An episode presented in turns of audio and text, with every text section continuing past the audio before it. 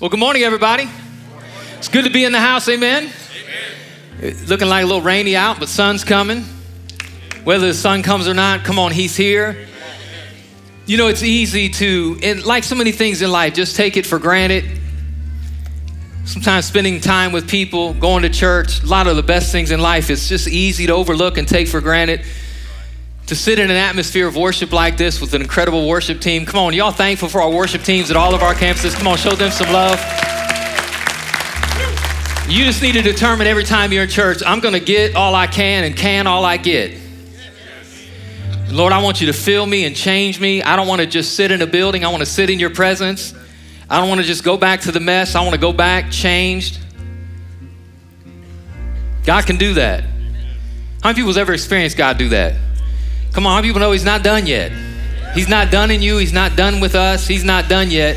So put your faith out there. Believe God's going to speak to you today in Jesus' name. Well, Again, excited for another week of Fight Club. This is a series we started a few weeks ago, and the conversation we're having is that God made everything. God created everything in the beginning, He made it all good, He made it perfect. And when He made humanity, when He made Adam and Eve, our first parents, He gave them five things. Everybody say five things. Five things. And we're talking about those five things while we often spend a lot of time and energy and effort fighting over things that sometimes don't matter we spend a lot of energy on things that really don't move the ball, don't change anything in our life. There are five things that you should be fighting for because it's the five that God created us for. It's what He wired us for. It's when He sees that we operate in them, when we have them, when we walk in them. Like that's really what paradise looks like. Jesus said, I've come to give you life and life to the full. And while at the end of the day, that's salvation, salvation is a life change. And so God calls us back to fight for the five. And so the five are principles, people, provision, a place, a purpose. It's this idea, and what we talked about week one was, you know, this. Uh, there are the rules for engagement. There's some things you should fight, and there's a way you should fight, and you need to know that in your fight, you have a spiritual enemy. It's the same way God has five that He wants you to fight for. There's an enemy that doesn't want you to experience that. He doesn't want the life that Jesus came, came to bring us. So He's going to fight you for the five. And last week we talked about fighting for the principles or fighting for our faith. And I would encourage you, if you weren't here, to go back and listen to that lean into that conversation. It's a big topic. Some of you are struggling with your faith and walking away from your faith, or maybe you're sitting here and you have questions, and it's okay to have questions. You just need to get good answers, and don't let the enemy steal your faith from you. Today, I want to talk about fighting for your family. And I just want you to know right out of the gate, as your pastor, um, I, I am increasingly and continuously concerned with the amount of struggles that I hear about firsthand divorces that are happening or about to happen or could happen, relational struggles, challenges. And I just want you to know if you walked in here, if you're divorced, you're on the other side of it. God loves you. There's no shame here. God can still restore you. Um, if you're here, man, you're fighting for your marriage, you're fighting for a relationship. I want you to know, man, God is able to move in that situation, and you need to believe that He can change things that seem like they're too far gone. I'm just telling you, I was a person that was too far gone, and Jesus changed my life. And if He can change mine, He can change yours. Come on, somebody. So, I started this past week, I was doing a, uh, a, Google search, and intentionally I pushed this in. And some of you know this when you start to fill in on Google, it will auto fill for you. It'll show you a list of the top things that are in the same vein of what you're searching for. And so I intentionally typed in the correct way to, the correct way to. And I just wanted to see what would autofill. And right away, several things popped up. The autofill, um, a couple I can't talk about because we're in church. One I don't need to talk about because it's a settled debate and you're wrong or you agree with me. And it's is toilet paper the correct way to put on toilet paper? Is it over or under? Where's all the people who say over? Where's all the people who don't love Jesus? There you go. So, but here's what's interesting is is three or four down was the correct way. Watch this. The correct way to steer a car. I was kind of shocked by that. I mean, it seems like second nature. It seems easy. I don't know if we need Google searches for that. I don't know if we really need articles written on it, but you'd be shocked how many people have written articles on the correct placement of your hands. They call it the wheel technique. Wheel technique. And here's, here's what you need to know, and some of you need to hear this. Uh, you shouldn't drive with one hand. And I'm going to ask you to confess it before your, your friends and your family members, your brothers. How many people drive with one hand? Sweet Lord, you're in the right place today. Shoals, Lawrenceburg, I'm sure there's a lot of hands there. One hand, you know, a lot of people drive uh, at 12. If you get really lazy, you drive at six. You get really lazy, you don't even drive with a whole hand on six. It's just kind of like two fingers. So that's wrong. And we know this, right? You're not supposed to drive with one hand, you're supposed to drive with, with two hands, and your hands are supposed to be it's not 10 and 2 anymore. They've changed it. They've updated it. You didn't think they could up, update the wheel technique, but now it's 9 and 3. In fact, in the research I found, and I actually spent time reading this, if you, if you drive long distance, they recommend that you go 8 and 4. It minimizes muscle fatigue and injury. I'm just telling you, if you're getting injured holding a steering wheel, that's a good sign you're out of shape. But I mean, if you're driving long distances, and so here's what you need to hear, right? Like it's it's funny because I'm I'm I'll be honest. I just grew up. It's just the way I grew up. I drive with generally one hand, kind of like 130, and lean just a little bit. But it's supposed to be two hands. There's, there's a right way and there's a wrong way. It's, again, it's just comedic to me to think about that probably many of us in this room and at our campuses, the where you place the hands on the steering wheel, it has far more to do with culture or what's comfortable cultural or comfortable like you saw someone else lean in with one hand. That's just what you picked up and that's how you've been driving for 10 20 30 years or you know what's what's comfortable. It's just comfortable for you to to drive with one hand. But there's a correct way to do it and we need to move towards the correct way. And that's the same conversation i want to have because the same way that you can uh, steer your car there's a correct way to steer your relationships.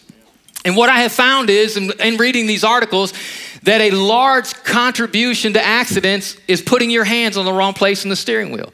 It actually contributes to accidents. And here's what I know is the same way that cars are experiencing accidents because people aren't driving right, relationships are struggling because people aren't steering them right. So today I want to step into a conversation about the power of relationships and how God wants us to steer the relationships that you and I are in. If you have your Bible, you can turn to Genesis chapter 2. We're going to be there for a few minutes and just bounce around. But I want you to notice something that when, when I say the word relationships, there's probably lots of immediate responses. Some of you, you're for relationships. You have relationships. Some of you in this room, and you're struggling in your relationships. Some of you don't have relationships and you want to find out how to get them. Some of you have them and you want to find out how to get rid of them. Some of them you have them, and if you're honest, you're about to lose them and you don't want to lose relationships you have. And when I say relationships, uh, again, God gave, and we're going to see this, God gave us relationships, God gave us people in our life. And it's easy to allow those things to slip away and miss something really significant in our life.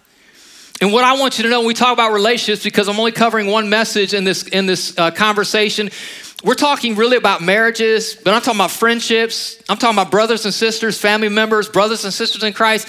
Any key relationship you have in your life will really fit in this conversation.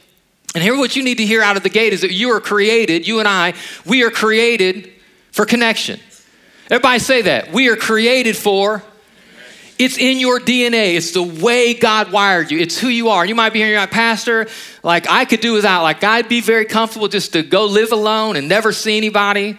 Like you've had fantasies of living on an island and never have to deal with anybody again. And I'm just, I know we all have different personalities, and some of us are outgoing, some of us are more reserved. But at the end of the day, every single person, no matter how old you are, how young you are, no matter your life experience, every single one of us, we are created for connection. I want you to see this in Genesis chapter 2. It says this Then the Lord God said, It's not good for the man to be alone. I'll make a helper who's just right for him. So the Lord God calls the man to fall into a deep sleep. And he never woke up. There's no recording in scripture he ever woke up. And all the wives said, Amen.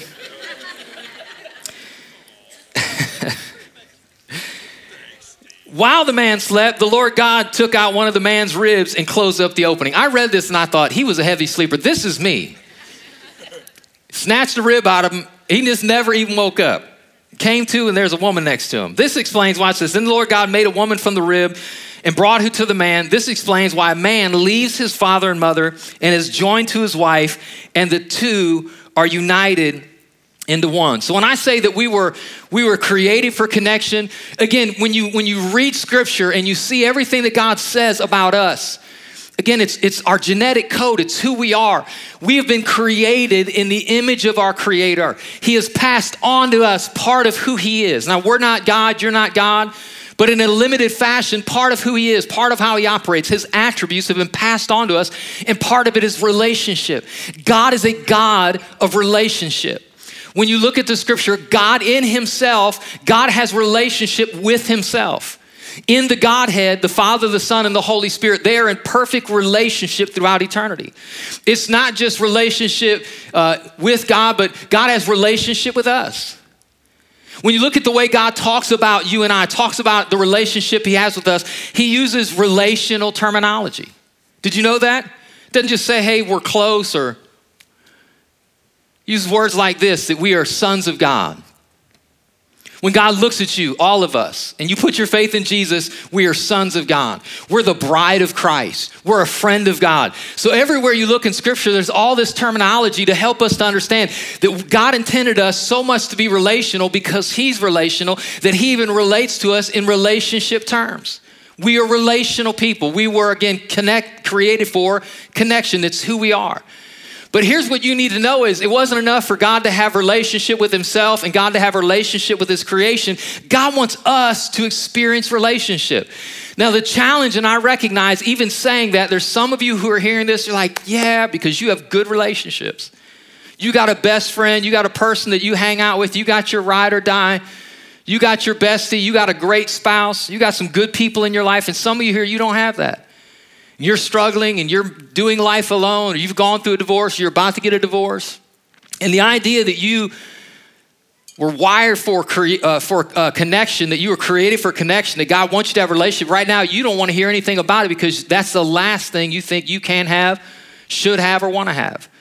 And I want to say to everybody in this room God wired you, God made you, God created you for connection and relationship. And so we see that God lays everything out. And I want you to notice this. It's not just what he hopes we have. God doesn't just desire relationship for us. God says it's really a necessity. Notice Genesis 2:18 again. It says, "Then the Lord God said, come on every voice at every campus read this. Then the Lord God said, it is What is it? It's not good for the man or people to be alone. It's not good for us to be alone.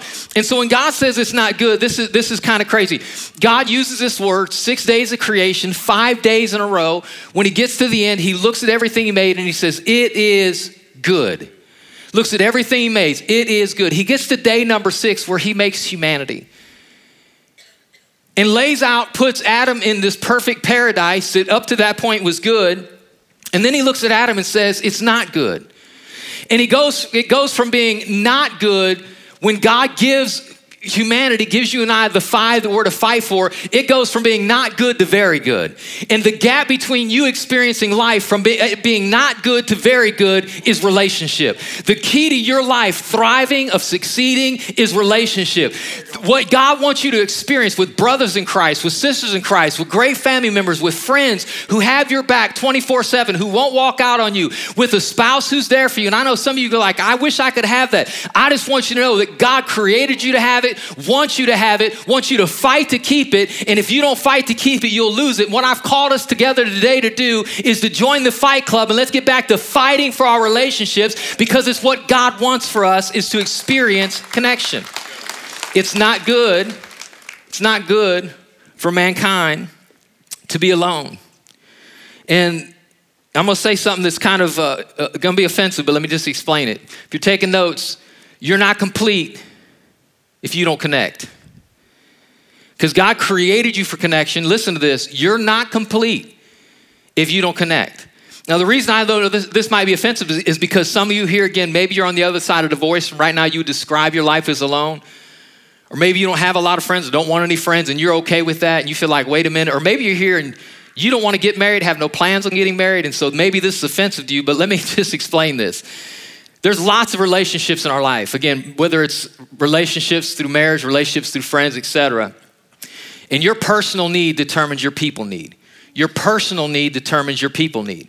So if you're here, I'm not saying that you have to be married to be complete. I'm not saying that, but you need to be connected to be complete. You don't have to be married, but you still need a best friend. You don't be you don't have to be married. If you're at one of our campuses and like you want to be celibate, you don't feel called to be married, you don't ever want to be married, or you got married once, it just wasn't for you. You don't have to be married, but you do need to be connected. Again, when God looked at creation, he said, "It's good. It's complete." And outside of being connected, we're not complete. It's how God wired us. It's not good for us. He said it's not good for us to be alone. Everybody shout alone. Alone in contrast to being apart. He says, I want you to be a part of something, not apart. You need to be a part of a relationship, not apart from relationship. And way too many of us live busy lives, overwhelmed lives. Our, our schedules are packed. We wake up early, we run, we scatter throughout the day, we hit the gym, a lot of times alone. We really have no significant relationship relationships to speak of. And God says, hey, the life you're living, it's not the way I designed it. The relationships you're missing are key to the success that I want you to experience. It's not good for you to be alone. And he goes from this idea of us, it's not good for us to be alone. He says this, watch this, I think this is great. He says, I will make a helpmate so God looks at Adam sitting there and says, Hey, it's not good to be alone. And God provides a relationship. He said, It's not good to be alone. I'm going to make a helpmate that's just right for you. I believe this with all of my heart that God has a person that's just right for you. And maybe you didn't find them yet, you need to keep looking. If you already married them too late, that's yours for life. So I say, keep looking. Don't say, well, Pastor said I can keep looking. Contacts people. But if you don't have this, I'm just telling you, it's, it's what you need to hear today out of the gate is it's, it's how you're created, it's how you're wired, it's who your God is, it's what He's put in you. And some of the lack of peace that sometimes we experience, we may not always be able to put our finger on it. But a lot of us, we are so busy or so distracted or so disconnected, we are missing a key part of who God created us to be. And that void is creating some, some waves of challenges, depression and discouragement. I'm just telling you, some things in your life that you're not able to overcome without somebody in your life standing beside you. God said, I've got a helper for you. I have somebody you need. It's not good for you to be alone. I'm going to make somebody to stand alongside of you. You need them. I need them. We just need to find out who they are. I got my ride or die. I've got a great family. I got some great friends. I wish everybody in this room had the relationships I have. I'm not perfect, but I'm surrounded by good people and I know the difference. A spouse who loves you, friends who support you, family members that have your back. It is a life change changer and a difference maker. Find your people and fight for your family. Fight for your family. Notice what Ecclesiastes says about this helper. He says, I'll make a helper. Let me just say this real quick. The word helper, when God looks at Adam and says, I'll make a helper for you, is the only time it's used to describe a person. Every other time the word helper is used, do you know what it describes? God Himself. 10 times just in the book of Psalms, the Bible says God is our ever present help in time of need. He is our help and our shield. He is our help and He is our strength. So David said, There's a helper. So I'm just telling you, I want you to know what you can expect. Not you can expect your friends and family members to be God to you, but you can expect a significant up, uh, upgrade by having the right friends in your life. God was the difference maker to David, and your helper can be the difference maker to you. Here's what Ecclesiastes says about the power of the right relationship in your life. In Ecclesiastes, it says this. Come on, every voice, let's read it. It says, Two people are better off than one. Now, if you've ever said, I don't need anybody, you're disagreeing with what God said. I don't need anybody. I'm good alone. I'm better off by myself. I can get more done without you here. That's a different conversation. My wife says that to me sometimes. it just overflow from my heart. And I just want you to hear me. Listen, if you're here, I'm just trying to set this up front. If you're here and you've written off people, you've written off relationships, you got hurt not only once, but twice, friends stabbed you in the back, and you've just written people off, like you're just done, you've tapped out. I'm telling you, you are going contrary to what God wants for your life. If I'm if you're here and you're saying I'm good alone, you're not. Two are better than one. Everybody shout that. Two are better than, for they can help each other. You see that word help? What do helpers do? Helpers help. They can help each other succeed. If one person falls, the other can reach out and help. But someone who falls alone is in real trouble. It's not a matter in this life if you fall, it's a matter when. You will, I will, we will experience seasons of tripping and stumbling and falling. And if you fall alone, you're in real trouble. But if you have somebody there, you have your ride or die, you have your bestie, you have a spouse in your corner, two is better than one. If one person falls, the other can reach out and help. If someone who falls alone is in real trouble, a person standing alone can be attacked and defeated, but two can stand back to back and conquer. Notice he gives three really clear, the writer of this gives three really clear examples and says this I know you think you can do life alone. I know you think you're okay doing this life alone. But he says there are some successes you can't experience alone, there are some recoveries you can't experience alone, and there are some victories that you can't experience alone. All of us fight, all of us fall, and all of us have a plan and purpose for our life. And God says until you get the right person by your side, there is only a certain level of success that you can experience on own. But when you have someone else with you, you can go to a whole nother level. Come on, one can put a thousand to flight, two can put 10,000. So if you find the right person to do life with, if you find the right connection, it is a difference maker. Who's your other? Who's your number two? Who's your number two? Again, we all fight. We all go through spiritual battles. We all go through physical battles. We go through emotion, emotional battles. And the Bible says when you go through these battles, listen, you're, you're just going to be conquered. But when you can stand back to back to somebody, somebody there to encourage you and love you, everybody needs relationships. There's four levels, real quick, of relationships. There's no, no relationship. That's a level. Some of you are there. It's no good. Doing life alone is not good. Some of you have no relationships, some of you have bad relationships. There's people in your life, but they're pulling you the wrong direction. The Bible says that bad company corrupts good character. You can only make good decisions when you're surrounded by good people. Again, sometimes the right wisdom, the right people who are surrounding you, encouraging you, praying for you, giving you wisdom, it's the difference you make. But if you've got the wrong people in your life, they're going to take you the wrong direction. So there's no relationship, there's bad relationship, there's good relationships. And good is good. But I, you, ever, you ever have that person in your life, and I have some of these, that you get together, you've not seen them for a long time, and you laugh, you have a good time, but they don't really make you any better just like you just lived through some errors. But then there's the people in your life. The fourth level are God relationships. No relationships, bad relationships, good relationships, and God relationships. The God relationship is the person that God designed you before they were born, before you were born. God intends you to be each other's helpmate. It's that friend, it's that bestie. And when you find each other and you live life for each other, when you are married and you have your spouse's back, no matter what, sickness or health, good or bad, no matter what success or failure we face, we're going to do this thing together. God says that is the difference maker. That is the secret sauce in life is having somebody else. Who is your number 2? Cuz you better have them. The challenge is, again, unfortunately, I think we're living in a society and culture that a lot of us are struggling with relationships. And if God created somebody to be your helper, and you can have more than one helper, but if God created people in your life to be your helper, you better believe the devil doesn't want us to experience, our spiritual enemy does not want us to experience what God created us for.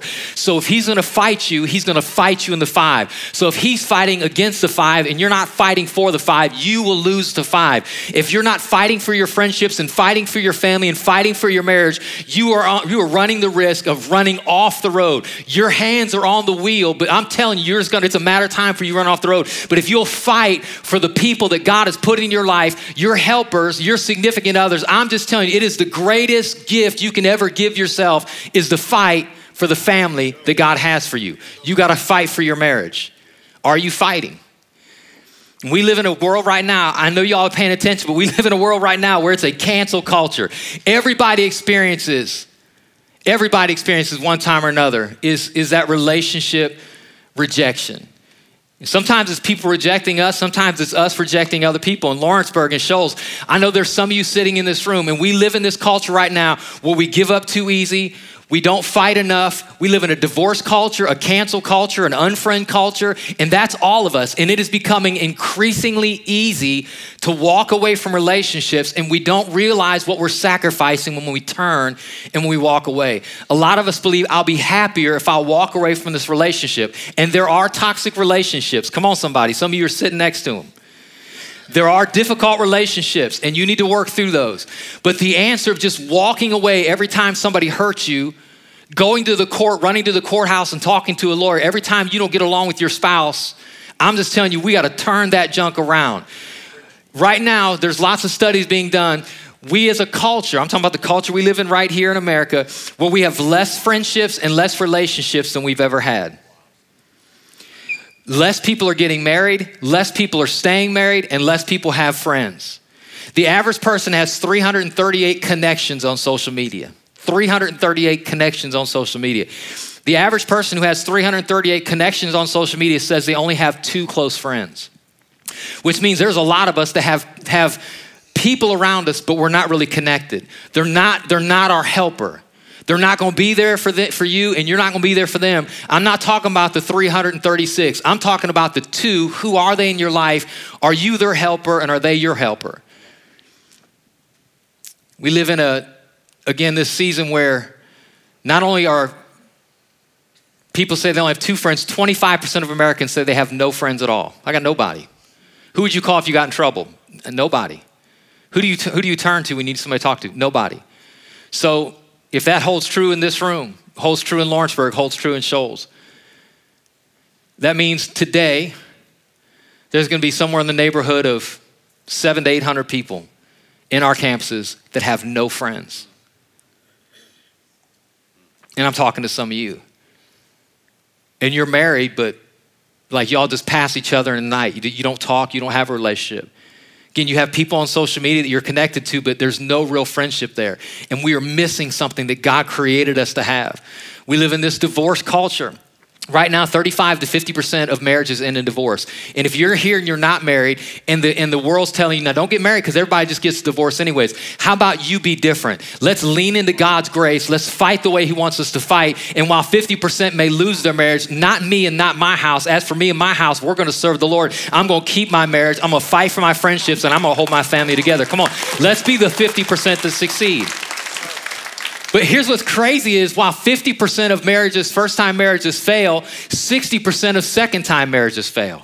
Are you ready? 70% of third time marriages fail. I don't know if y'all see the trend that we're going like, but here's what's important. We are taught that the more you do something, the easier it gets.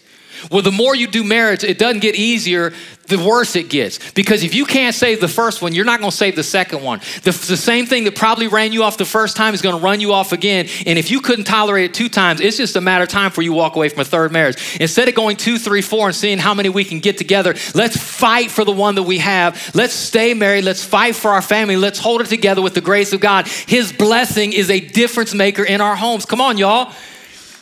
Fight for your marriage. And so, how do we do that? What does it look like to fight for our marriage, to fight for our relationships? I could give you, I went through all kinds of things. And if you've been here long enough, I do a relationship series, usually once a year, at least every other year.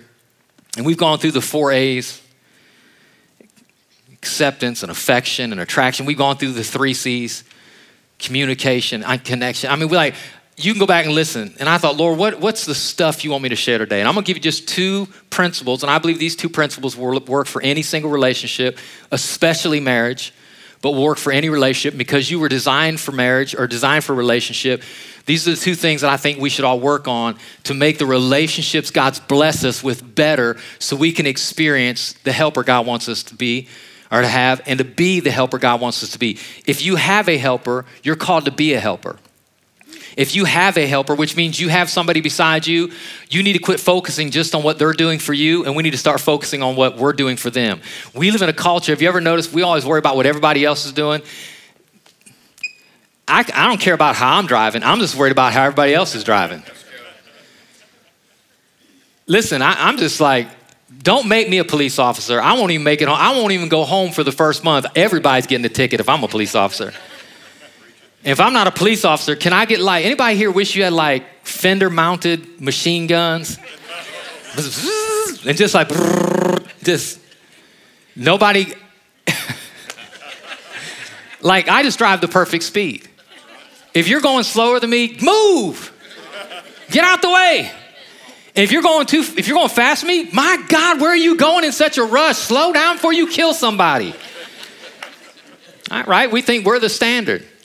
The challenge is we're focused on everybody, how everybody else is driving instead of focused on how we're driving. The problems with the relationships is we're worried about what our spouse is and isn't doing. We're worried about what our friends said or didn't say. We're worried about how our family members are treating us. And I'm just telling you, if our if our relationships are going to get better, we got to stop looking at how our helper is helping us and start looking at how we're helping those we're called to help.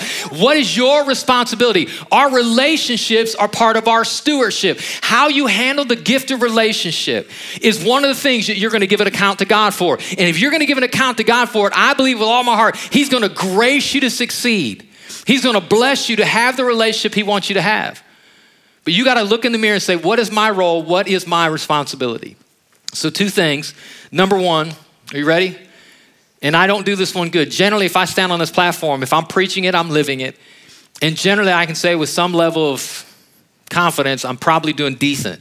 I don't do great here. So let's skip number one and go directly to number two. My wife is going to run a lap when I say number one. Number one, number one is be present. Be present. Think about the day and age that we live in, the power of presence. Let's just take us off the table and just think about the power of presence, the power of really being in the room, the power of really being by each other. Again, th- this is who the God we serve is in the very beginning, God was with Adam. He walked with him in the cool of the day. God didn't have to do that. Adam obviously knew who his creator was, but God said, No, no, I'm gonna come where you are. I'm gonna make my presence, my even though I'm omnipresent, I'm gonna, I'm gonna make my presence local so we can be together. Jesus, when Jesus came, the Bible tells us in Matthew that when Jesus was about to be born, he had instruction, his parents had instruction. It says, You're going to call his name Emmanuel, which means what? God is with us. There's something about presence, there's something about being with somebody in the room.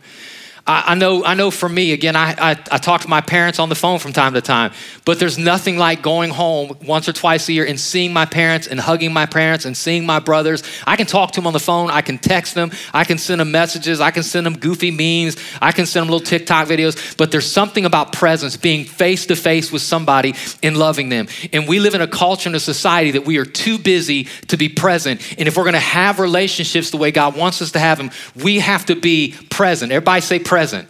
We have to be present. And, the, and when I say present, again, we do digital great. And I'm not talking about thumbs to thumbs or screen to screen, I'm talking about face to face. God wants us to make time in our relationships to be face to face. And if you don't have a lot of quantity time, then make it quality time. If you are on your phone in the presence of your helper, you need to put your phone down because the people probably that you, has your attention aren't your helpers, won't be your helpers. They're going to be people pulling from you. You need people that are deposit in you, and that person's sitting right in front of you. Come on, somebody. You need to be present in relationships. Yeah. If you'll do if you'll do face to face instead of screen to screen, if you do it right in the marriage, it'll make you belly button to belly button. That's a different message, but that's a good one.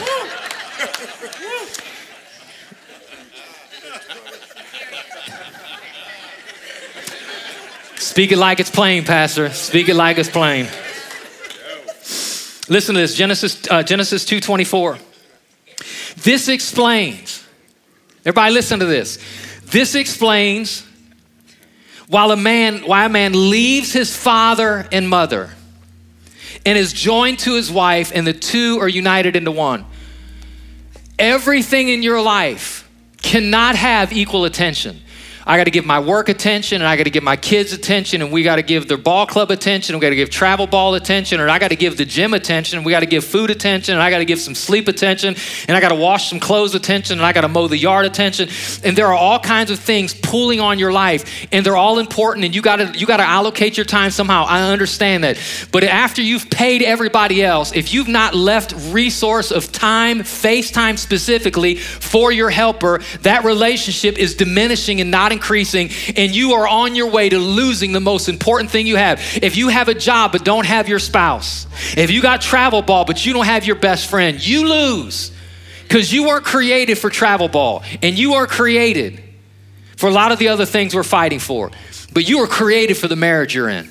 I know your I know your spouse hurt you, offended you, upset you. I'm about to get to number two in a second. But right now, what would happen if you said, "Hey, I'm just going to do some daddy some daddy daughter dates, relationship." Instead of your kids just watching you run in and out into situations, make time for your kids. Grab your kid. This is a double dog dare you. They'll act like they don't like it. They'll pull away. They'll make faces. But I promise you, deep down on the inside, they love it. Grab your kid, hug him as hard as you can, and don't let go for at least 20 seconds. Then do that with your spouse. Do that with your best friend. Next time you see your best friend, don't be like, hey, what's up? Grab them, put your arm around them, hug them. And hold on. Be present. There's something powerful about presence. And if you'll watch our culture, personal presence is on the decline. Is it just a coincidence that relationships are on the same decline? Absolutely not. The lack of time we're investing in relationships is directly leading to the loss of the relationships we're not spending time with. Put down your phone and be present. I'm listen, I'm there. Zzz ding. I'm like, that could be the president. he may need something from me. It's really important. It'll wait. It'll wait. Be present. Everybody shout, be present. But my husband don't talk to me. We're not talking about him. We're talking about you. You be present. Be present. Number two, be proactive. Be proactive. You know, the funny thing is that everybody in this room, you know the state of your relation, your most significant relationships. You know, it's not a secret. It's not like, well, I think maybe we're okay. You know, you know if you're okay or you know if you don't. You know if your marriage is in a great spot or you know if it isn't. You know your, your relationship with your best friend, you know it's in a great spot or you know it isn't. What I'm come to tell you today is if you're gonna fight for the relationship God created you, wired you, and designed you to have, you have to be proactive. You have to fight for relationships. Watch this. The natural state of relationship is they're pulling apart. If you don't do anything to a relationship, does it get better or get worse? It gets worse. So it's always naturally declining, which means somebody has to be there to fight to make it better. And the hope is you have two people fighting, but if nobody else fights, I'm gonna fight for it. I'm gonna fight for it. Look at God. Look at the example God gives us. In the beginning, God creates everything perfect. In God's creation, Adam and Eve rebel against their creator. They ignore the principles he gives. They violate the word that he gives. They break his law. And God could have very easily looked at Adam and he said, You know what? You made your bed, you lie in it. You chose your sin, fine.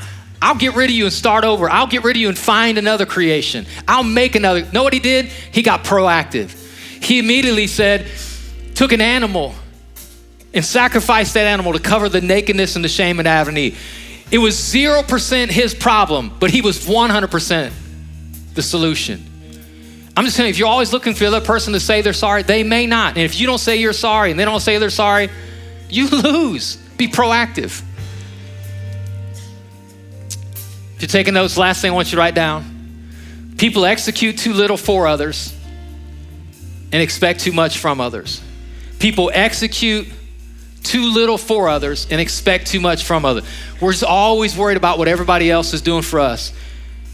We blame everybody else for the state of the relationship. And I'm just asking what would happen if in your marriage, if in your friendships, your key friendships,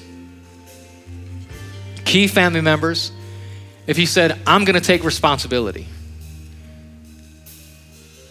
When people come and see me, this will keep some of you from coming to see me because you can just do this on your own instead of me telling you when you're sitting in front of me.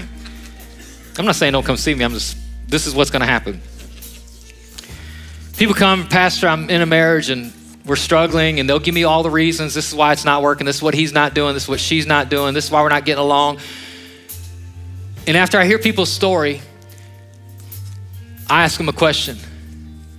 Because most people, when they come, they'll tell me all the stuff their spouse is doing wrong and not doing right.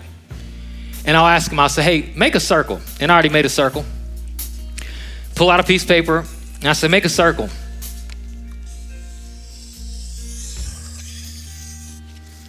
And I'll say, this circle is your relationship. It's all the fights, it's all the intimacy, it's all the good, it's all the bad, it's all the everything.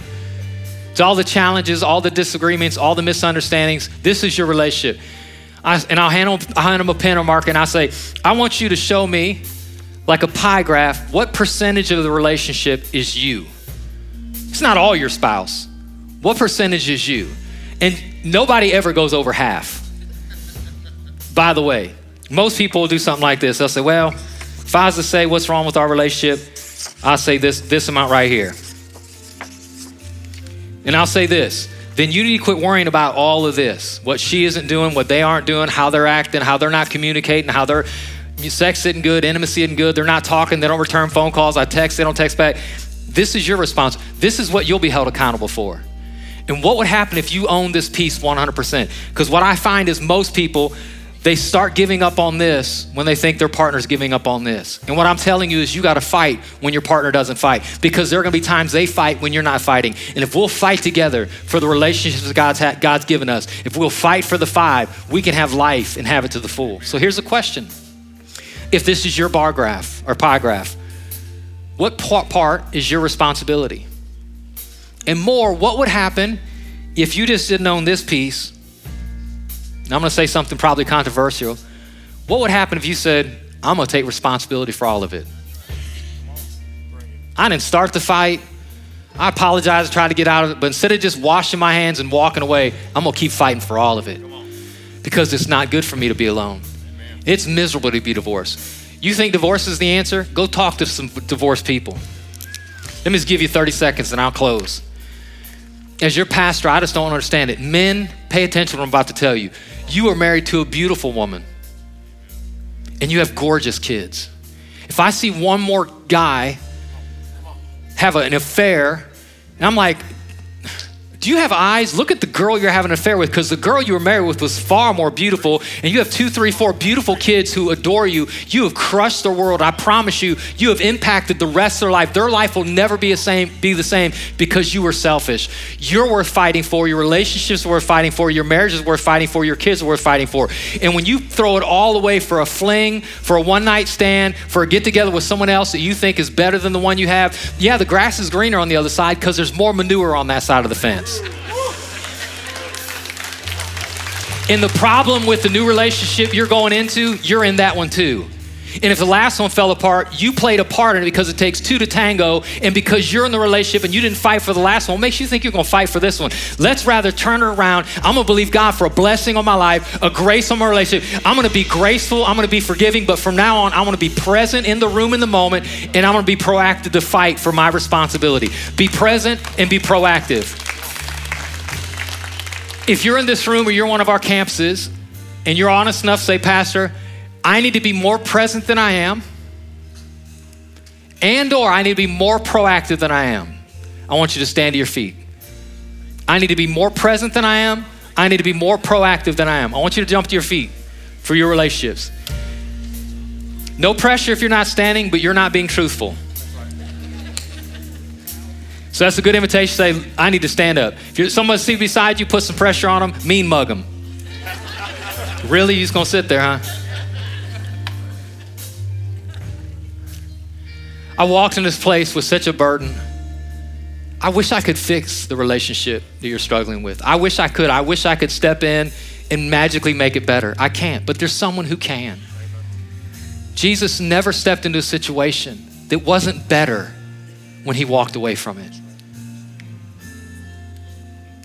But you got to let Jesus work. God, will you take what's broken in me? Will you take what's hurting? Will you take that part of me that's disillusioned? Will you take that part of me that's bruised? Will you take that part of me that's offended? Will you take that part of me that's holding unforgiveness? God, will you help me to quit focusing on the helper that I've been given and focus on the helper you've called me to be? Father, in the name of Jesus, I pray over every single relationship, but Lord, specifically marriages in this room. I pray that marriages that are struggling, God, I pray that every single couple would recognize that it is a, in part, a spiritual fight. It is sometimes selfishness. It is sometimes bad attitude. It is sometimes miscommunication. But at the heart of it, there is an enemy fighting to rob you of the relationships your God created you to walk in. And I pray that God, you will give us a tenacity to fight like never before for the marriages we have, the friendships we have, and the relationships you've given us. Just this week, God, help us to be present in the moment. I pray we'll have a date time. I pray we'll make an intentional connection face to face. And in the moment, we'll be there with that person. And when struggle comes and challenges come and difficulties come, we will be proactive. We won't leave it up to them to fight. We will do the fighting because we were created for connection. So, Lord, will you bless every relationship in this room? I speak healing over every marriage in the mighty name of Jesus. In Shoals, Lawrenceburg, in Florence, every single person watching online, bless our relationships the way you intended them to be blessed in Jesus' name. And everybody who agreed said, Amen. Amen. Come on, somebody.